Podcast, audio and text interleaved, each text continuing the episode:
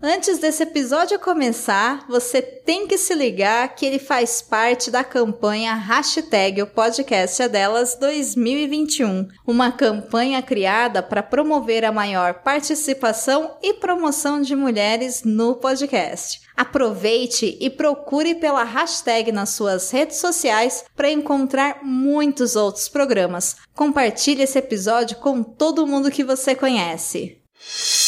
Começa agora. A voz do tradutor. Com Damiana Rosa. Olá, estamos no ar com a voz do tradutor, o espaço que dá voz e vez ao tradutor, ao intérprete, ao revisor de textos. Seja muito bem-vindo. Aqui é a Damiana Rosa e nessa edição da Voz do Tradutor especial Podcast é Delas, você vai ouvir Dia 8 de março tem palestra grátis sobre as mulheres que fizeram história na tradução do Brasil. O Núcleo de Pesquisa em Tradução Versa organiza seminário aberto de pesquisa em tradução literária. Pelo terceiro ano consecutivo, a Voz do Tradutor participa da campanha O Podcast é Delas e você também pode participar. Vai ter dica de leitura da Léxicos, Danilo Nogueira querendo saber se você já levou um calote e nós trouxemos com exclusividade a professora mestre Ana Lúcia da Silva Kifuri para uma pausa para o café. Nós conversamos sobre tradução, pesquisa e também sobre os desafios de se traduzir marcas de oralidade em textos literários. Então, vamos lá? Daviana, quais são os assuntos desta semana? O podcast é delas 2021 é uma campanha feita na Podosfera para inserir e promover a maior participação de mulheres na mídia podcast. O objetivo é aumentar a participação de mulheres na mídia, garantindo um espaço seguro e agradável para quem faz e para quem ouve os programas. A campanha existe pois a Podosfera ainda não é um espaço igualitário ou de equidade entre os gêneros. A maior parte dos programas ainda são apresentados por homens e normalmente eles não promovem a igualdade no microfone. Queremos mudar isso. Por isso, a campanha criada por Domênica Mendes e Rodrigo Basso é interessante para podcasts com grande número de downloads ou de referência em sua temática e interessante para quem está entrando na mídia agora. Interessante, acima de tudo, para mudar esse cenário desigual que temos no podcast. Pelo terceiro ano consecutivo, a voz do tradutor participa desta campanha. Se você, ouvinte, tem um podcast e gostaria de participar também, acesse o podcastedelas.com.br. Teve início no dia 3 de março o Seminário Aberto de Pesquisa em Tradução Literária, através do canal no YouTube do Núcleo de Pesquisa em Tradução Versa. O evento é realizado todas as quarta-feiras e vai até o dia 5 de maio. O foco é nas apresentações de pesquisas PIBIC e mestrado do Versa, contando com professores, debatedores nacionais convidados. Mais informações sobre o evento estão disponíveis no Instagram versa.traducalliterária e na página do Facebook do Versa, arroba Pesquisa Versa. Eu queria deixar um convite especial para você.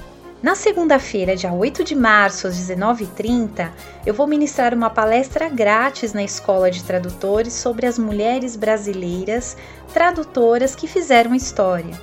O intuito é resgatar, nesse dia 8 de março, a incrível história dessas pioneiras. Vem comigo!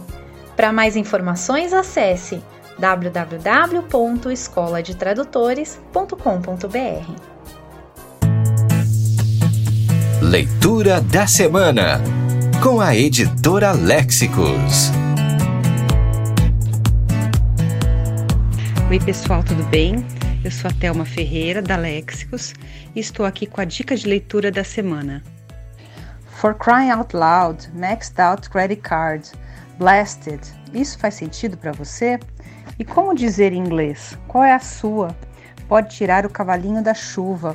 Não vou entregar o ouro a um bandido.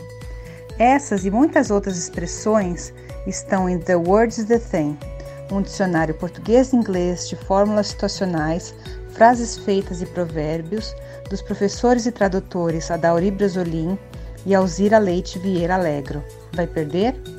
O livro físico e o digital, e-book, já estão disponíveis para vendas no site da editora Léxicos em lexicos.com.br e na Amazon Brasil em amazon.com.br.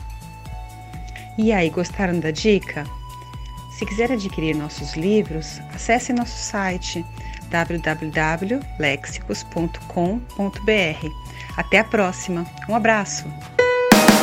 O avesso da tradução com Danilo Nogueira.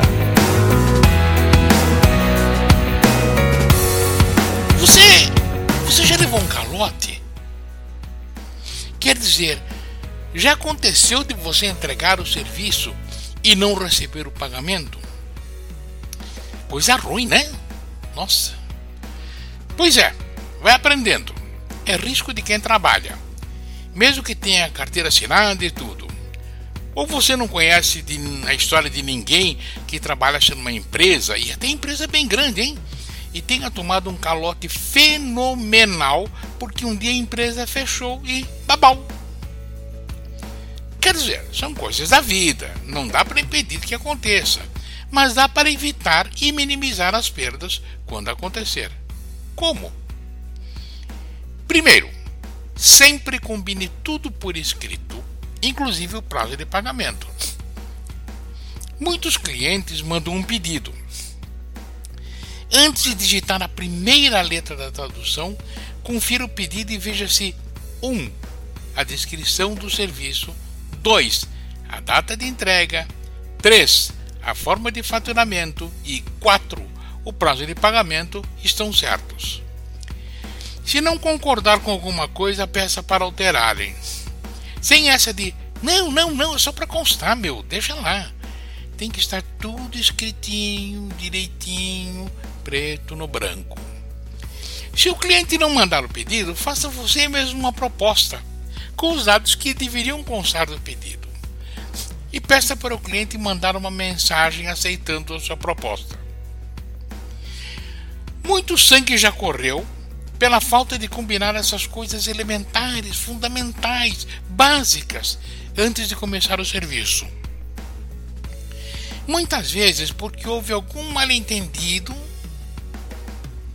outras vezes porque houve simplesmente má fé. Essa coisa de olha, vai traduzindo que a gente está com pressa e depois a gente vê esses detalhes, não é nada. É uma sentença de morte. Não caia nessa. Um dos problemas piores ocorre quando não se combina a forma de faturamento.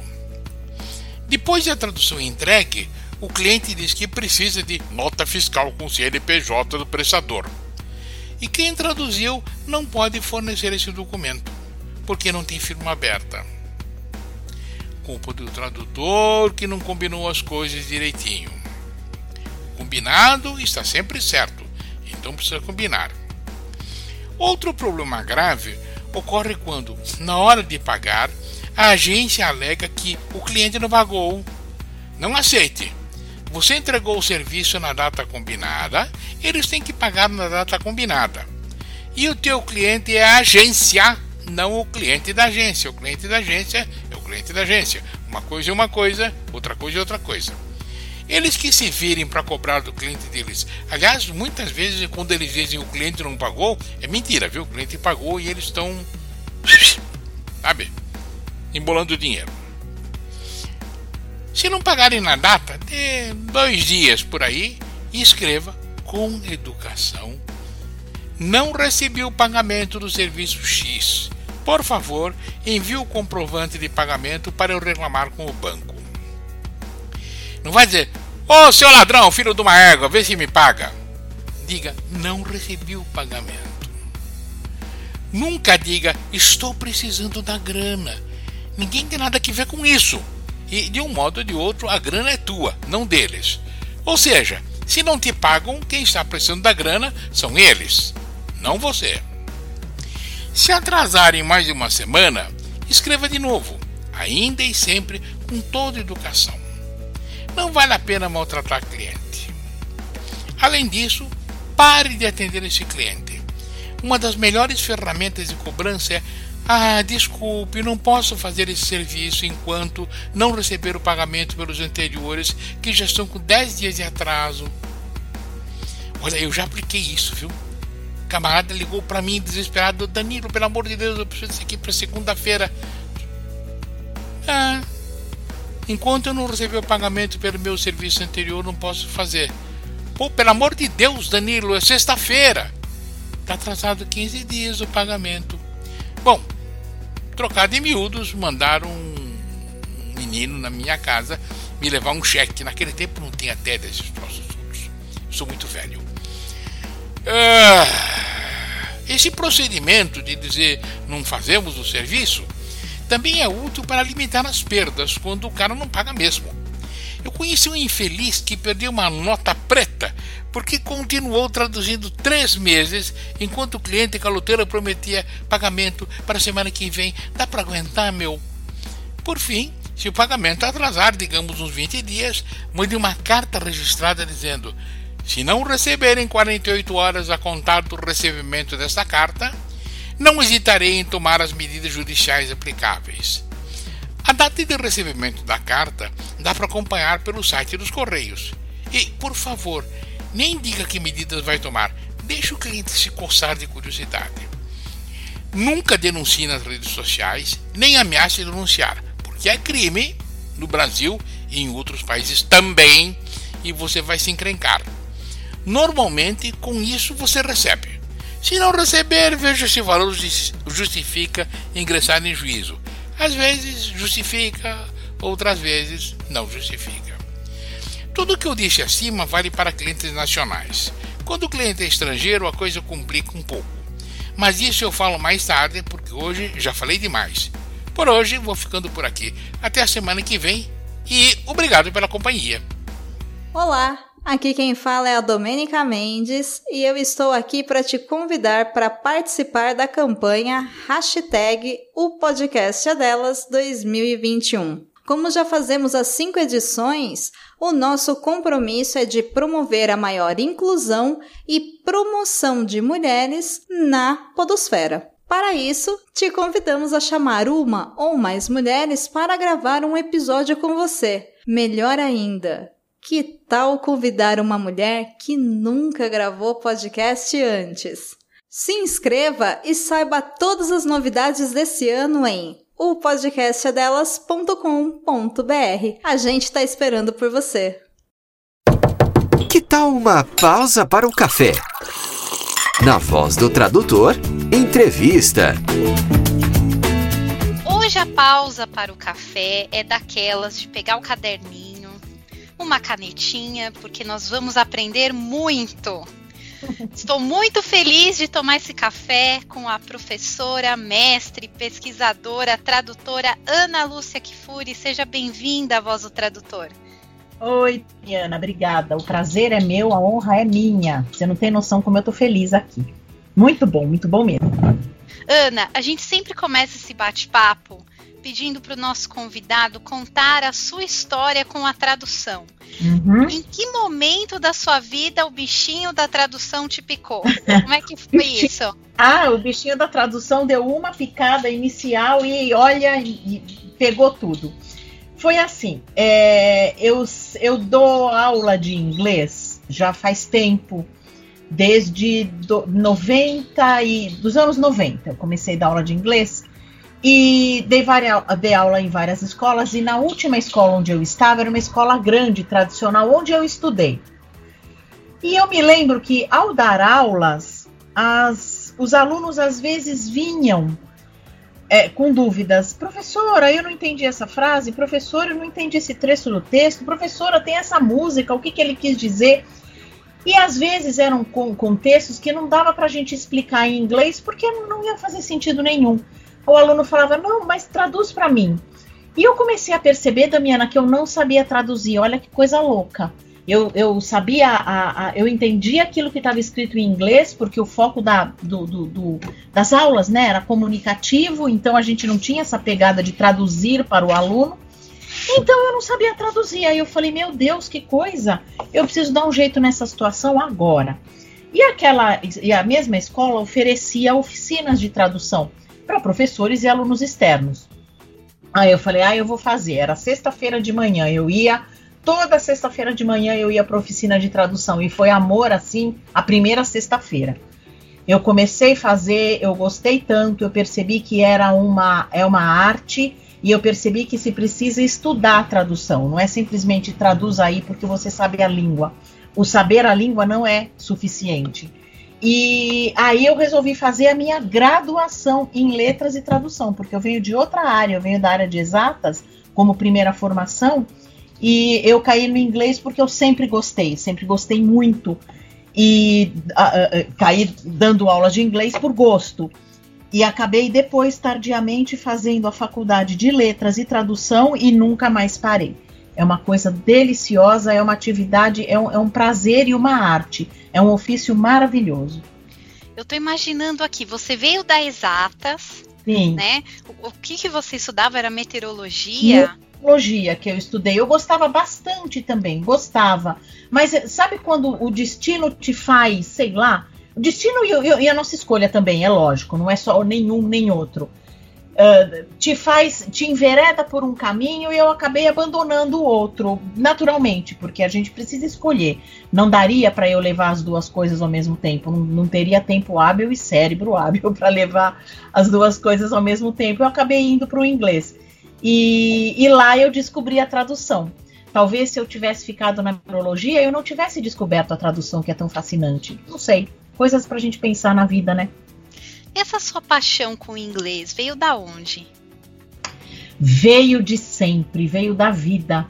Eu me lembro que quando eu estava no colégio, lá no, no, no, ensino médio, que era colegial na época, fui prestar vestibular, né? Falei, agora, o que, que eu vou fazer?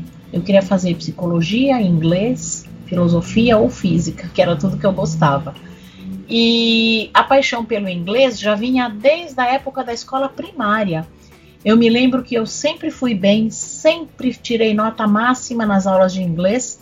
O inglês uh, da escola não era fraquinho, como as pessoas falam, né? Inglês de, de, escola tem fama, ah, inglês de escola é fraco, a gente não aprende nada, só aprende o verbo to be. Não era, o inglês era muito bom e eu ia muito bem. E eu ajudava as outras meninas também, porque elas tinham muita dificuldade, eu acabava ajudando. Eu, a gente se reunia para estudar e eu ajudava nas, na, na, no, no entendimento do inglês para fazer prova, para tirar nota, enfim. E eu sempre fui muito bem. Então é uma coisa que é engraçado, eu aprendia naturalmente, eu nunca tive uma dificuldade. Inclusive com, com spelling, né? Que a ortografia do inglês é, é complicada se a gente for comparar com a do português, porque a do português você fala, você escreve é, é mais ou menos próximo. E no inglês, não. Muitas palavras são muito, muito diferentes da, da, da pronúncia para a ortografia. E eu nunca tive dificuldade. Então, é uma habilidade que, assim, eu tive e sempre gostei muito de ler, muito. Sou leitora voraz desde os oito anos. Eu me lembro que eu ganhei a coleção do Sítio do Pica-Pau Amarelo aos oito anos de idade, a coleção inteira, todos os livros. Eu li tudo em questão de um ano, um ano e meio, eu tinha lido tudo. E quando eu comecei a ficar um pouquinho mais proficiente no inglês, aquele nível intermediário superior que você se vira bem, eu comecei a também ler em inglês. E eu sempre gostei, foi gosto. E eu poderia já, quando quis prestar o vestibular aos 17 anos, já ter feito inglês de cara. Mas assim, a gente acho que não tem tanta maturidade para prever o que vai te fazer feliz no futuro. Talvez se eu tivesse essa maturidade na época, muito, muitas poucas pessoas têm, eu acho. Eu já teria feito inglês e já teria descoberto a tradução muito antes. Mas enfim, nunca é tarde, né? Até porque quando a gente é adolescente, a gente quer estudar tudo, né? Exatamente, exatamente. Eu acho que eu nunca vou sair da adolescência, viu, Ana? eu, eu brinco que eu, eu, vou morrer, eu vou morrer com a bengalinha dentro da faculdade, viu? É. Inclusive, eu sou criticada na família. Eles falam assim: ah, você só fica estudando, ai, pronto, lá vai a Ana Lúcia inventar outro curso. E é bem isso, inventar. Eles acham que eu invento. Né? E, mas eu não ligo, eu gosto e vou inventar. Então, se isso é invenção, eu vou inventar a vida inteira também. Tô com você, Damiano. Mas ó, o seu campo é mais amplo, porque quando você fala física, né? Até eu vou deixar um beijo aqui, professor Celso, meu professor do ensino médio de física, que tinha uma santa paciência de sentar comigo e inventar uma história para cada fórmula, porque se não tivesse uma história envolvida, eu não aprendi. É, olha só como as pessoas aprendem de formas diferentes mesmo, né? Né? Eu gosto muito da área de exatas, a história da matemática, a história da física, mas ah. Ana, aquelas fórmulas, meu Deus. É a parte humana da exata, né?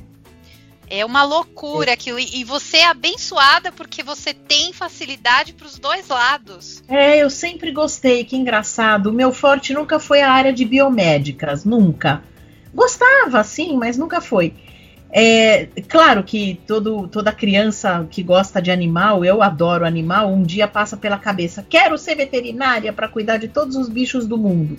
Mas aí depois acabou passando. E mas a área de exatas e a área de humanas são dois opostos que se complementam, eu acho, e que no meu caso se atraem demais, né? me atraem muito. Enfim. Agora vamos lá eu queria saber um pouco do seu lado cientista.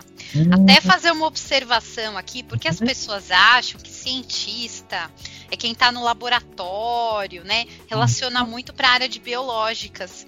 Uhum. Mas cientista é quem pesquisa e você uhum. é uma pesquisadora, Ana. Como que surgiu a Ana pesquisadora? Então, surgiu a Ana pesquisadora numa sala de aula, tinha que ser, né?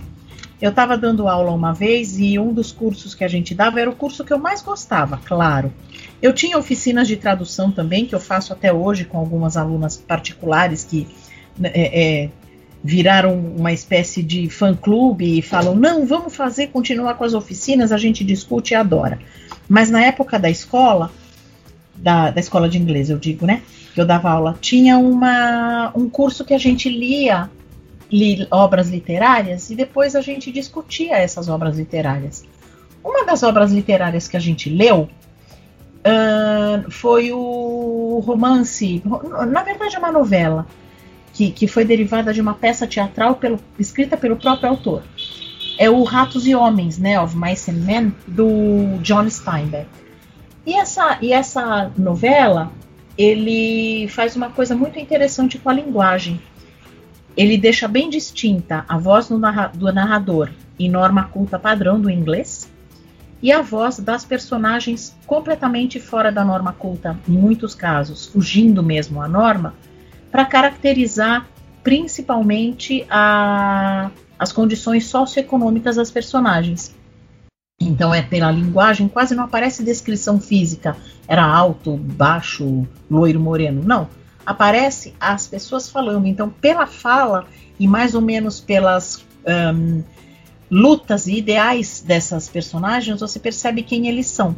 E eles eram pessoas extremamente humildes, simples, sem ter tido acesso à educação formal, independentemente de, de situação financeira, porque eles vão trabalhar, por exemplo, numa, num, num rancho, numa fazenda, e o dono da fazenda tinha muito poder financeiro, aquisitivo, mas ele também igualmente entre um milhão de aspas, falava errado.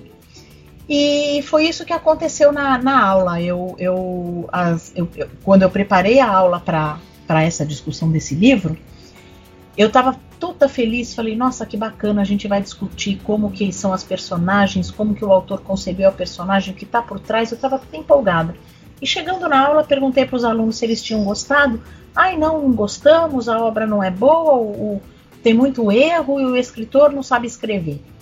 Aquilo foi um choque tão grande. Imagina a Damiana, o escritor não sabe escrever. Eu falei, caramba. Nossa, eu já ia ter um infarto, assim, né? Começa a saltar a veia do pescoço. pois é, eu fiquei falo, pensando, falei, não, gente, justamente porque ele sabe escrever é que ele separou. É, então, tem hora que ele escreve certo e tem hora que ele escreve errado e fica botando esses erros. Eu falei, então, gente, mas é de propósito. Aí eu percebi que o problema não era só a, aquela turma que não havia gostado, são as pessoas em geral não têm noção da, da, de, de como a oralidade aparece na literatura representada e grafada e como ela pode ser traduzida. Aí eu falei, é isso, é isso que vai ser o mestrado. Aí eu fui atrás e desenvolvi toda uma dissertação que é, na verdade, é um, um, um estudo de como eu pego a, os aspectos linguísticos que fogem à norma culta padrão em inglês e quais recursos que eu tenho em português para trazer também marca de oralidade e trazer marcação sem soar caricato, sem soar muito carregado, muito pesado. E foi isso, foi um trabalho fascinante, eu gostei bastante. Eu li muito sobre sociolinguística, eu li muito sobre linguística, eu li muito sobre gramática nas duas línguas, consultei bastante a gramática do português falado, que é uma série muito boa, e mapeamento sociolinguístico do Brasil para descobrir como que as pessoas falam. Peguei uma cadernetinha e andava na rua com uma cadernetinha, pegava ônibus. Nossa, eu faço isso. Pessoas, não é? Não é ótimo? Nossa, eu tô é tão chateada que agora na pandemia eu, tô, eu vou ficar muito desatualizada, porque gente... eu tenho feito isso nas lives agora. porque eu não posso andar, mas é maravilhoso é você maravilhoso. sentar. Gente, olha, se eu estou no ônibus, eu estou ouvindo a sua conversa, eu te peço desculpas. Não é para ouvir a conversa em si, mas para captar estrutura, semântica, porque Exatamente. muda muito, né, Ana? Sim. E é muito engraçado, Damiana, porque a gente perde aquele preconceito que a gente uh, adquire sem querer. A gente acha que quem estuda, quem vai para uma faculdade, fala certo. E quem não estuda, fala errado. Uh -uh. Oralidade, ela independe da, da, da educação formal em vários sentidos. É claro que quem tem acesso à educação formal e educação formal de qualidade, essa pessoa consegue distinguir o discurso oral formal e o discurso oral bate-papo. Então ela adapta o seu a sua oralidade a esses dois registros de discurso, mas ainda é oralidade. Olha que coisa maluca. A gente está conversando aqui, eu, graças a Deus, graças a tudo, graças à minha condição de vida, consegui estudar. Você também. Mas a gente está conversando, batendo papo. Quanta norma culta a gente não está quebrando nessa conversa? Só o fato de a gente tá, a gente isso, a gente aquilo, não é verdade? E isso essa é... é a riqueza, né? A gente tem que pensar que a língua tem um cabo de força, um cabo de guerra, uhum. né? Que de um lado vem a norma falando, ó, oh, pera aí que vocês têm que falar tudo igual, tem uma norma. É. E do outro lado, né, tem a, a língua viva. Né? E, e, que coisas que hoje são norma, um dia já não foram, né? Então, exatamente. E podem, o, o que um dia hoje é norma, será que no futuro vai ser? Daqui a 100 anos vai continuar sendo? A gente não sabe, né? E essa é a grande alegria de se trabalhar com uma língua viva, né? Sim, Sim. Em é constante mutação. Sim. Nossa, eu adorei saber que você também anda com caderninhos, porque eu fazia isso, mas eu, me, eu tinha vergonha de, ando, de contar. E, e, uma vez eu tava. Ai, foi um episódio tão engraçado, porque eu tava na farmácia pagando e o caderninho tava na agenda. Na, na agenda. O caderninho tava dentro da bolsa. E eu tava na farmácia pagando e eu não sei o que, que eu perguntei pra menina do caixa, que ela virou e falou assim: Não, ó, que nem ó, a senhora faz assim. Aí quando ela falou aquele que nem ó, eu falei: Gente, não é que a gente falava quantos que nem ó eu ouvi dizer antigamente, e de repente o que nem ó sumiu. Aí ela voltou: Não, eu vou explicar para a senhora. É que nem ó. Eu falei, meu Deus, a minha mão coçava. Eu não sabia se eu enfiava o cartão para pagar ou se eu colocava, eu pegava a cadernetinha de dentro da bolsa para anotar, mas aí eu ia anotar. Nossa, eu saí da farmácia assim, que nem ó, que nem ó, que nem ó, eu preciso anotar isso. Chegou na rua, eu já anotei, porque senão a gente esquece. E isso são coisas que essa quando essa moça falou isso, resgatou que a gente usa que nem, né? Como, muito pouco, que nem, que nem, que nem, mas que nem ó ficou tão bonitinho, porque foi uma coisa de a gente ouvir faz muito tempo. Eu, pelo menos, quando era mais nova, ouvia. Hum. Não sei se você teve essa mesma experiência de pegar o que nem ó quando as pessoas falavam bastante. Aqui em Mas, São Bernardo se fala bastante que nem ó. Falem.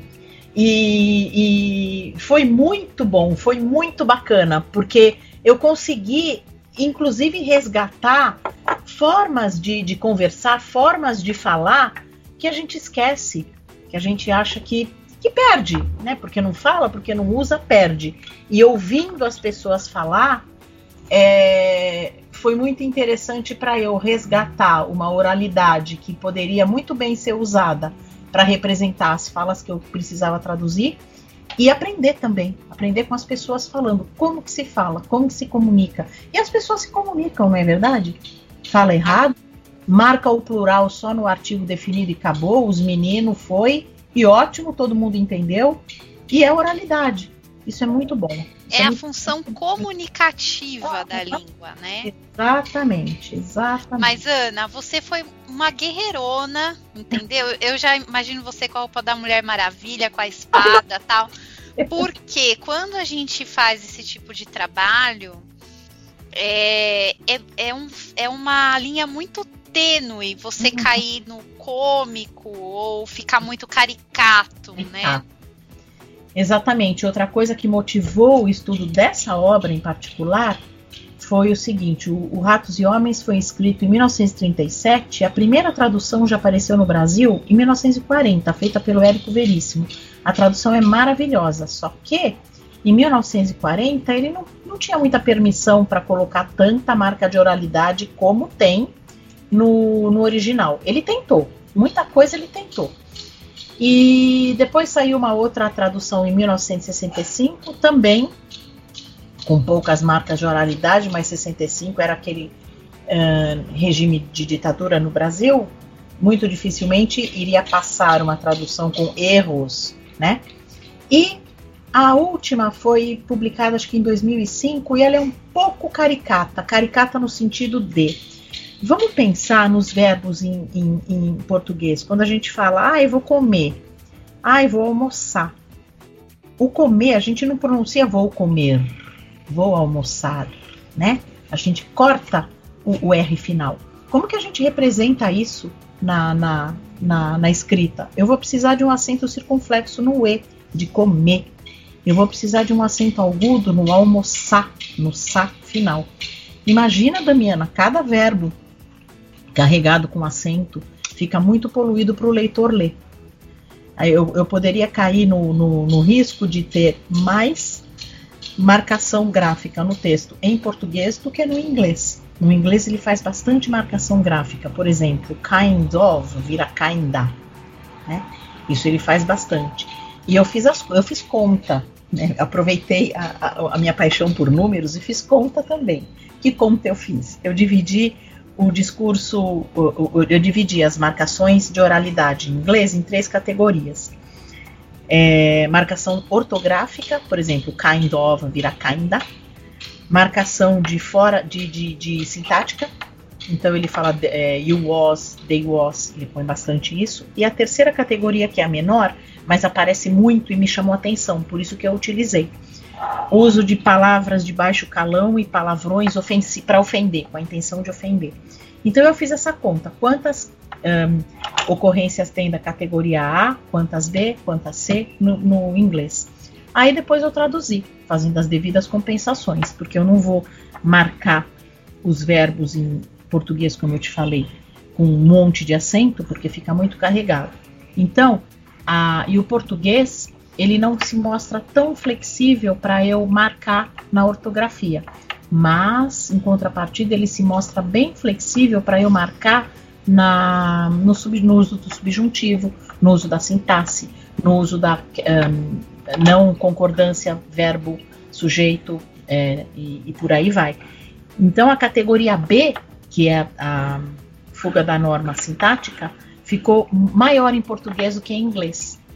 E foi muito bacana perceber como que as línguas não se correspondem, mas elas se compensam e dá para a gente conseguir um efeito de sentido e uma verossimilhança em português não carregada natural, como se a, uh, natural bem próximo do que a gente fala, de como as pessoas usam a linguagem oral no dia a dia.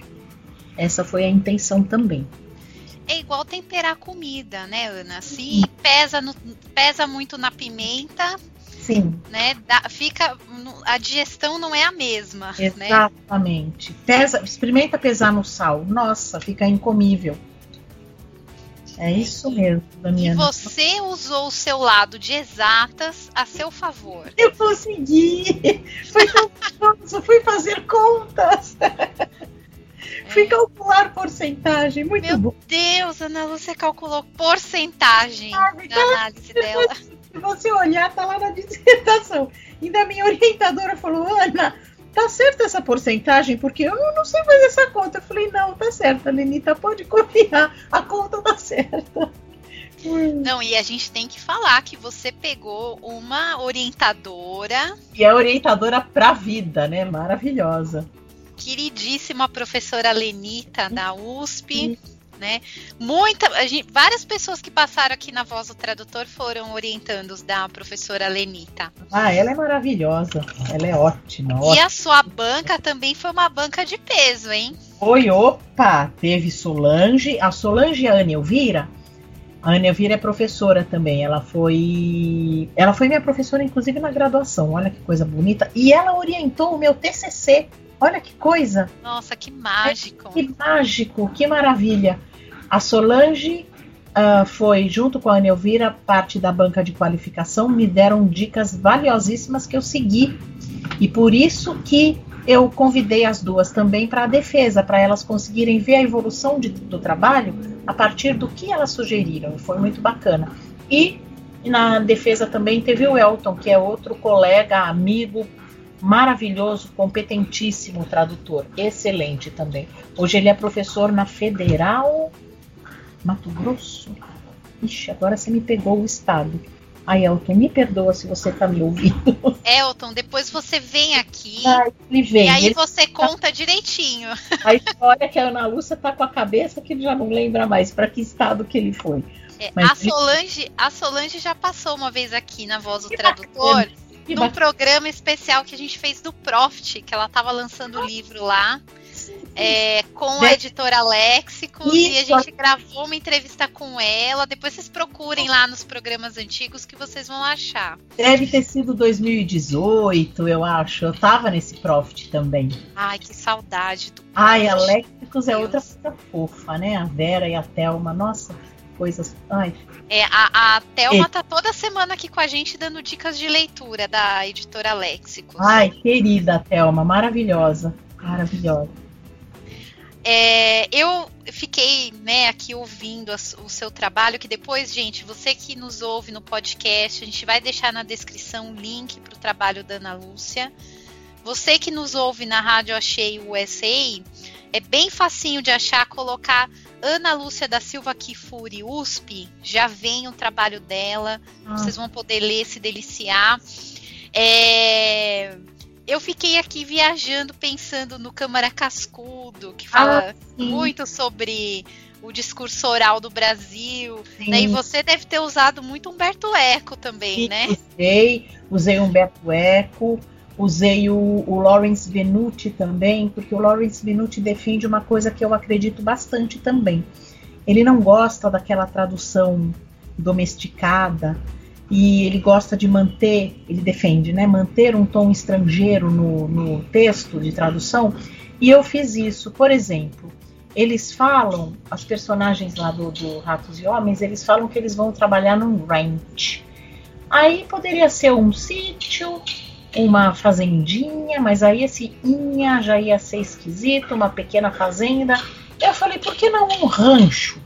A gente entende, e rancho não é uma palavra culturalmente associada a pequenas propriedades rurais no Brasil. Ele tem esse tom estrangeiro. Eu falei, então vai ser rancho. A Lenita gostou, topou, falou, claro, você quer assim, então vai. E na medida do possível eu tentei usar, me embasar também no Venute, que eu gosto bastante. E Humberto Eco, com, os, com, com, a discussão que ele traz sobre compensação, é maravilhosa, perdas e, e ganhos, é maravilhosa o, o livro dele, o Quase a Mesma Coisa, eu acho que vai ser atual sempre. Quem estuda tradução, né? E no seu trabalho você colocou a mão na massa mesmo, você uhum. traduziu trechos do livro, Sim, né? traduzi. Eu queria, na verdade, ter traduzido o livro inteiro, inclusive para mostrar a, a, a oposição entre a voz do narrador e a voz das personagens. Mas o John Steinbeck não está em domínio público ainda. Teoricamente, não haveria nenhum problema eu ter traduzido, porque eu não vou publicar, era um estudo acadêmico, vai ficar lá na academia, não vai, não vou sair publicando e ganhando dinheiro com isso, não vou. Mas eu quis evitar qualquer tipo de, de, de problema, então eu peguei, ele divide a, a novela dele em cinco partes, ele não dá número de capítulo, não dá nada, ele simplesmente dá uma pausa e continua na próxima página. E são cinco partes, eu peguei as partes 1, 3 e 4, porque nessas partes eu consegui é, abranger todas as, as personagens. Então, todas as personagens que falam, elas aparecem nessas, nessas três partes. E ficou bacana, ficou longo, porque eu justifiquei as minhas escolhas e eu expliquei as minhas escolhas. Foi um, um trabalho de tradução contada também.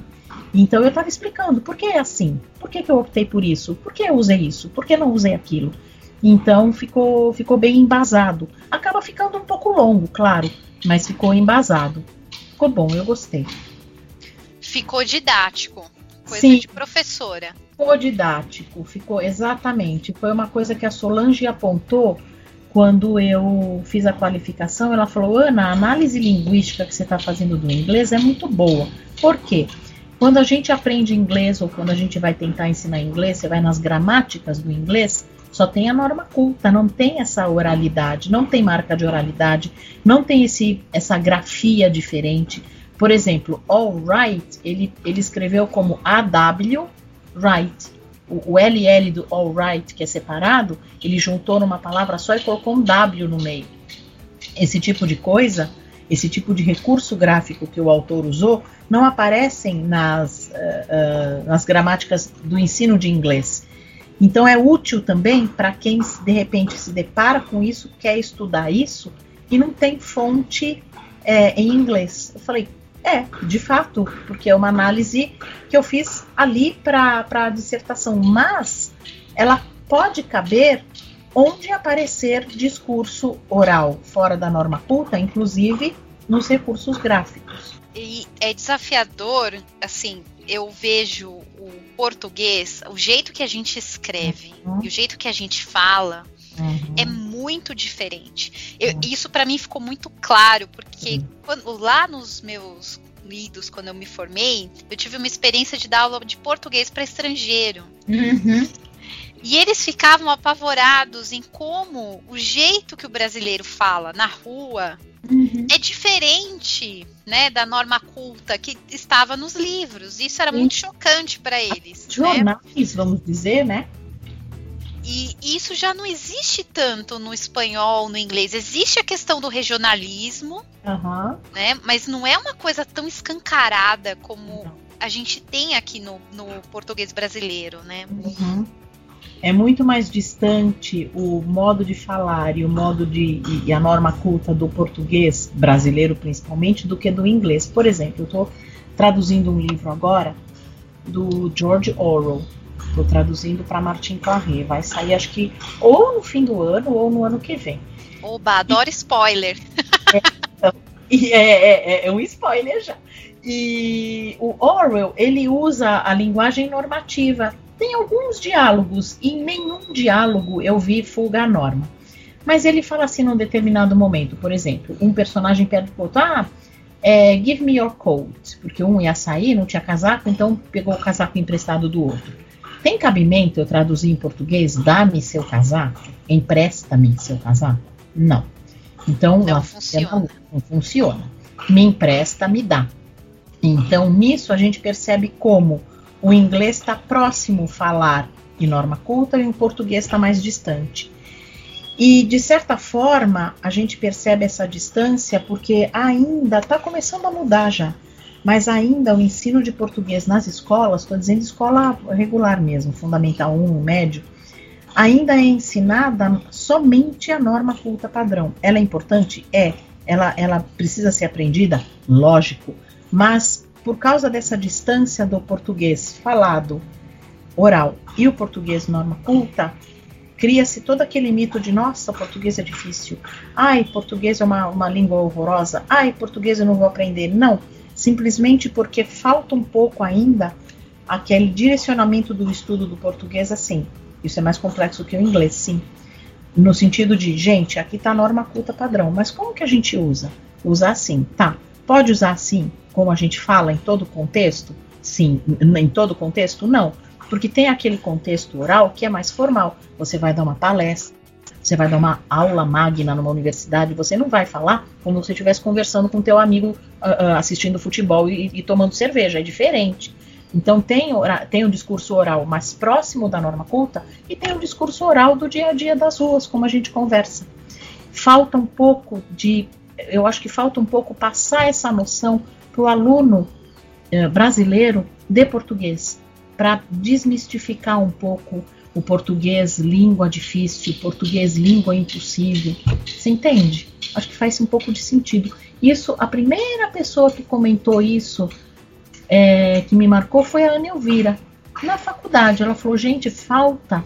Tá começando a mudar, eu percebo. Minha filha fez o ensino médio, no ensino médio dela já apareceu um pouquinho, mas acho que ainda está um pouco deficitário precisa reconhecer a riqueza da nossa língua, né? Só riqueza, exatamente. Você falou tudo. Isso é riqueza, isso não é erro, isso não é nada.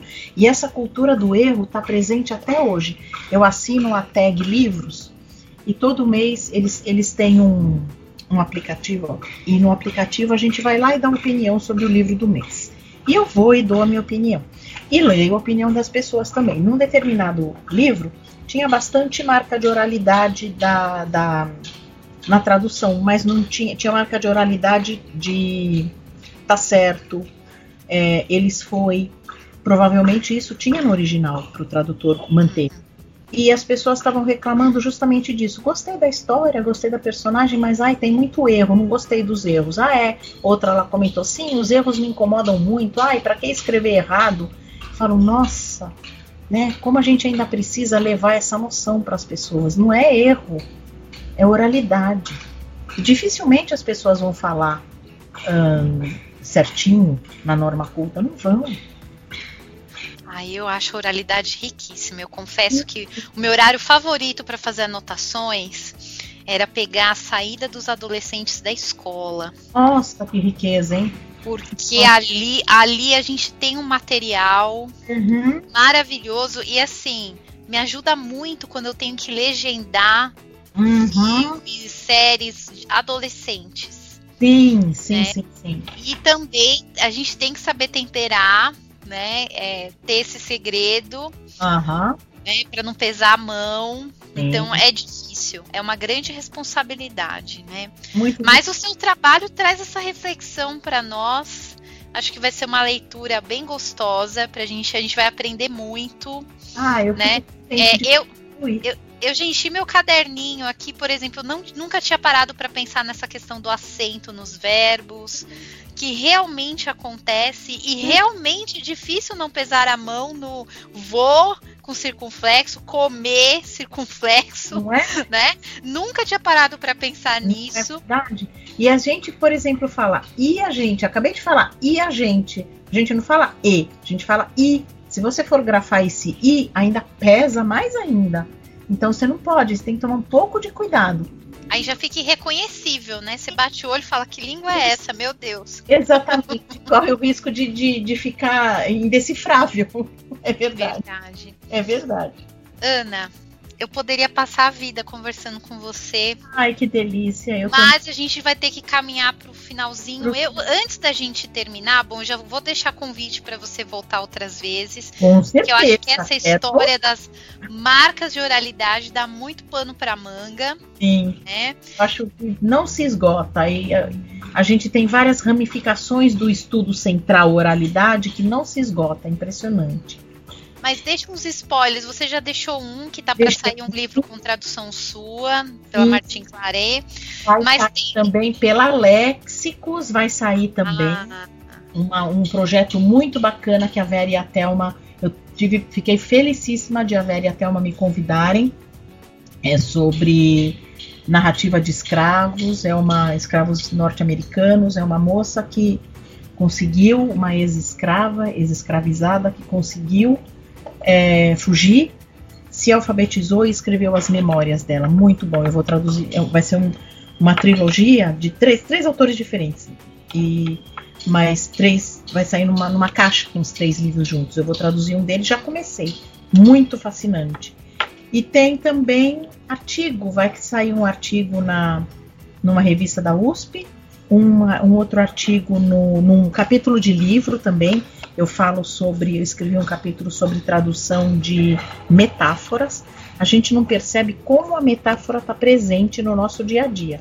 Quando você para para analisar, nossa, meu Deus, o que eu falei aqui, isso é uma metáfora. Vou traduzir, porque metáfora é muito cultural, né? Ditos é populares são muito culturais. É difícil, é difícil de traduzir uma reflexão sobre isso, vai sair num capítulo de um livro, e tem também um artigo baseado na minha dissertação, que vai sair provavelmente na revista da, da Universidade Federal do Espírito Santo.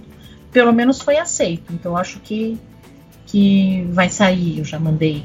Sempre precisa fazer um ajuste ou outro, ah, aqui desenvolve mais isso, tira um pouco disso, sempre tem. Mandei, mandei também e acho que vai sair também, mas assim que sair, eu, eu, eu já falo, Damiana, saiu, olha lá, vai, vamos ver, vamos ver. É, então, aí você avisa a gente, manda um áudio pra gente, uhum. porque esses temas dos seus artigos aí são famosos por dar cabelo branco na cabeça do tradutor. É. é. Então é muito bom ter alguém da academia que pode nos ajudar a pensar em soluções para esses problemas. É. é. É sempre pensando e, e é, é, inesgotável. A gente pensando, quanto mais pensa, mais fica com dúvida, e mais vai pensar, e mais fica com dúvida, e mais vai pensar. E essa troca, né, e essa, essa conversa, e é muito bom também é, ter, ter a opinião do, do, do, leitor, o que, que ele achou, porque muitas vezes, eu diria que sempre, o leitor, um comentário de um leitor te abre a cabeça para uma outra coisa que você não havia pensado. Verdade. Não é? É verdade. É. Várias cabeças juntas pensam melhor do que uma só, né? E também você, ouvinte, também pode acompanhar o trabalho da Ana Lúcia nas redes sociais, né? Ah, sim. Eu tô no Instagram, como Ana Lúcia Kifuri. Tô no Facebook também. E no LinkedIn. Essas três. E no Instagram. Você Insta tá no Instagram também. Sim, tô no Instagram. Instagram, LinkedIn, LinkedIn, né? E Facebook. Ana, muito obrigada por você estar aqui.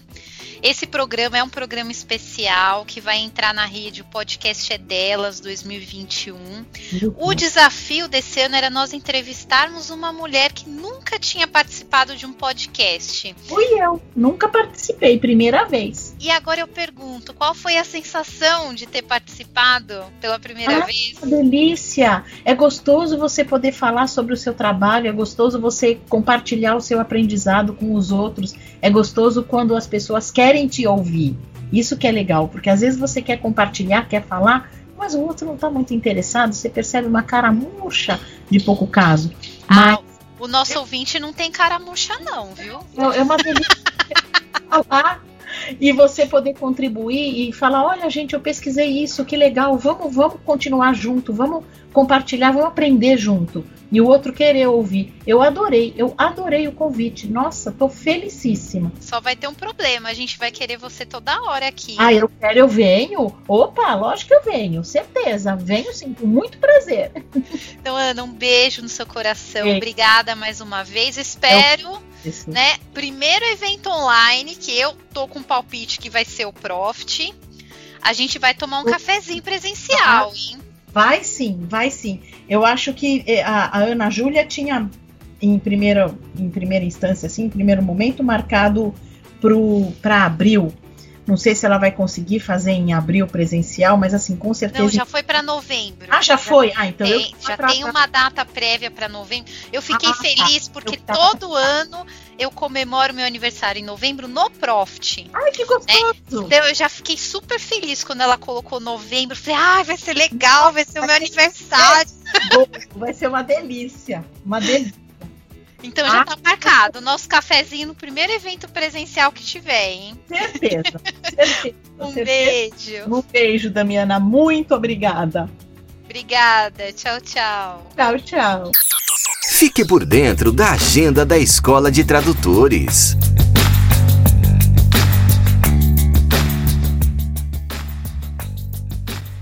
Dia 9 de março, às 19h30, tem tradução de abstracts com Marli Tog.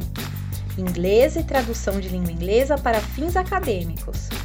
Essa oficina tem como objetivo apresentar instrumentos que facilitem a prática da tradução de abstracts no par de idiomas português e inglês.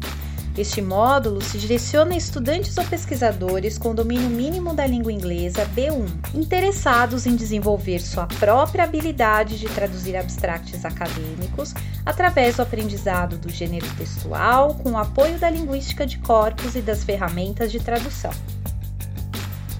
Dia 11 de março, às 19h30, tem audiodescrição. Princípios e noções para tradutores e intérpretes com Ana Júlia Perrotti. A partir de sua experiência de quase uma década com formação de audiodescritores e atuando no mercado como prestadora de serviços de acessibilidade, esse curso vai apresentar a você as noções e princípios relevantes, mostrando um panorama realista e positivo das possibilidades de inserção no mercado de audiodescrição. Dia 13 de março começa mais uma turma de Arte de Legendar, curso teórico e prático comigo, Damiana Rosa. Esse curso deseja habilitá-lo na arte da legendagem para você começar a realizar os seus primeiros trabalhos na área, através de conhecimentos teóricos e práticos. Pode ser realizado independente do seu par de idiomas, já que os exercícios práticos serão desenvolvidos a partir de vídeos em língua estrangeira para a língua portuguesa. Dia 15 de março, às 19h30, tem Portfólio do Tradutor Literário Iniciante com Carol Bruni. Aqui você vai aprender como montar seu portfólio com traduções de livros em formato e-book. Para mais informações e inscrições, acesse o nosso site www.escoladetradutores.com.br. Se você tem notícias relevantes na área da tradução, revisão e interpretação e gostaria de compartilhar com seus colegas, envie para nós em áudio através do WhatsApp 11 994 72 9914. Repetindo, o código do Brasil 55 11 994 72 9914. Gostaria de rever os outros episódios da Voz do Tradutor? Acesse nosso site www.escoladetradutores.com.br barra podcast. Lá você confere todos os episódios, desde o primeiro, e você pode ouvi-los à vontade, é grátis. E lembrando que a Voz do Tradutor também está no Spotify e no Deezer. Você pode nos procurar por lá também. A sua voz é a voz do tradutor. E aqui é o espaço onde você tem voz e tem vez. Um grande abraço e até a próxima semana. Você acabou de ouvir a voz do tradutor. Na semana que vem tem mais, com a tradutora, intérprete e professora Damiana Rosa.